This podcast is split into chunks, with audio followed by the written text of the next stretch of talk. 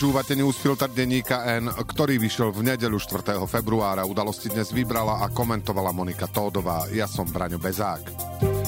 Dnes o tom, že vo finále povolal aj Soroša, o tom, že ministri potrebujú viac a že voľbu ústavných sudcov koalícia zatiaľ len predstiera.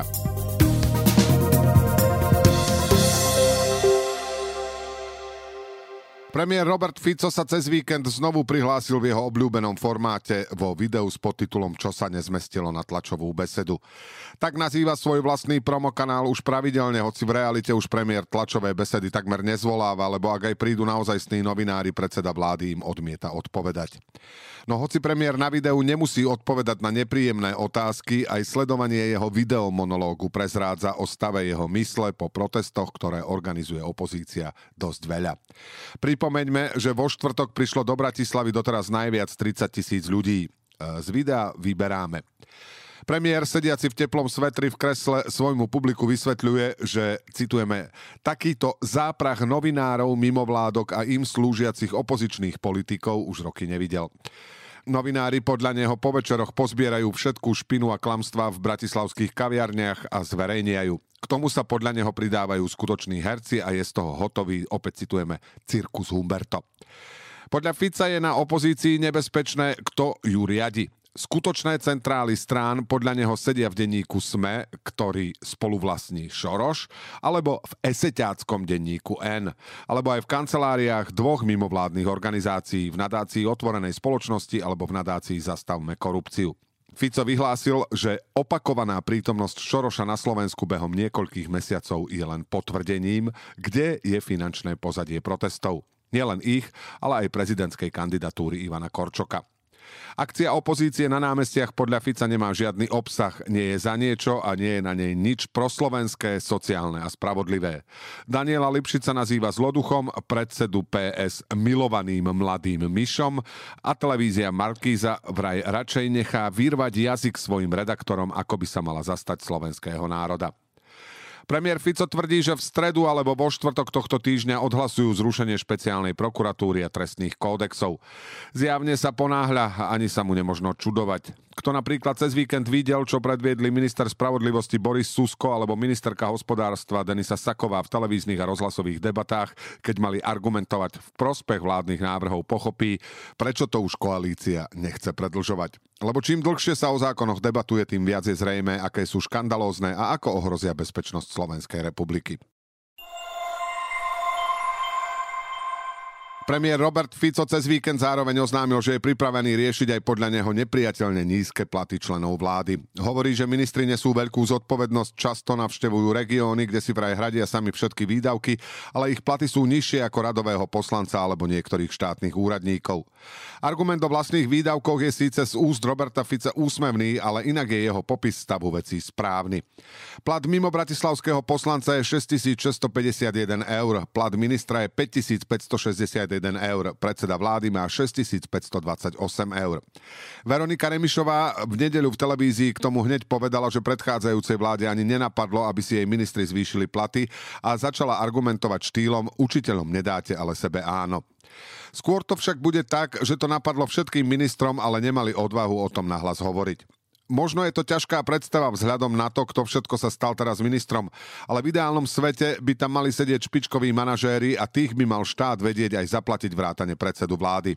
V súkromnej sfére sa na takejto úrovni manažmentu už zarába oveľa viac. Platy členov vlády sú zmrazené kvôli dlhovej brzde a ak by to takto malo zostať aj ďalšie roky, už by to bolo aj nedôstojné. Fico vie, prečo túto tému otvoril hneď po voľbách, tak sa to s nepopulárnymi, ale dôležitými opatreniami robí. Nepopulárnych krokov však treba v krajine urobiť viac. Škoda, že Fico má za odvahu len na tie, ktoré sa týkajú jeho ľudí. Národná rada tento týždeň zverejnila návrhy, ktoré dostala v súvislosti s voľbou sudcu ústavného súdu. Miesto je voľné od októbra minulého roka, keď sa funkcie vzdala súdkynia Jana Lašáková, ktorá bola predtým poslankyňou Smeru. Z menného zoznamu kandidátov, ktorí sú navrhnutí, je zrejme, že vládna koalícia ide voľbu len predstierať a v skutočnosti ani jedného kandidáta nezvolí. Dôvodom je to, že nechce, aby súdcu, ktorý bude v tomto prípade na ústavnom súde až 13 rokov, vyberala prezidentka Zuzana Čaputová. Koalícia sa spolieha na to, že Lašákovej nástupcu vyberie nový prezident Peter Pellegrini. Spolu je navrhnutých 5 kandidátov. Poslanec SNS Roman Michalko navrhol súdkyňu Michaelu Královú. Dekanka fakulty práva Paneurópskej vysokej školy v Bratislave Katarína Šmigová navrhla vedúceho ústavu súkromného práva danej školy profesora Antona Duláka. Dekan právnickej fakulty Univerzity Komenského Eduard Burda navrhol prodekanku pre medzinárodné vzťahy Líviu Trelovú. Dekan právnickej fakulty Univerzity Pavla Jozefa Šafárika v Košiciach Miroslav Štrkolec navrhol expertku na európske aj ústavné právo, ktorá kandidovala už v roku 2019. Martinu Jánošíkovú a verejný ochranca práv Robert Dobrovodský navrhol poradkyňu ústavného súdu Zuzanu Pitoňákovú, ktorá tiež už kedysi kandidovala. Parlament by mal zvoliť dvoch kandidátov, aby si prezidentka mohla jedného z nich vybrať. Na ústavnom súde by mali končiť tí najlepší právnici v republike, ale z praxe vieme, že sa to tak už roky nedeje. A už vôbec nie, keď vládne Robert Fico. Už len to, že sa do voľby neprihlásil nikto z advokátov z jeho okolia alebo žiadny politik, svedčí o tom, že vládna koalícia ide túto voľbu zrealizovať len na oko. Fico vie, že ide o lukratívne miesta, navyše na 12 rokov a sám chcel pozíciu predsedu ústavného súdu v minulosti zobchodovať. Prezidentovi Andrejovi Kiskovi ponúkal beztrestnosť, ak ho vymenuje za predsedu súdu. Kiska to odmietol a dodnes nesie dôsledky, aktuálne čaká, ako v jeho daňovej kauze rozhodne krajský súd.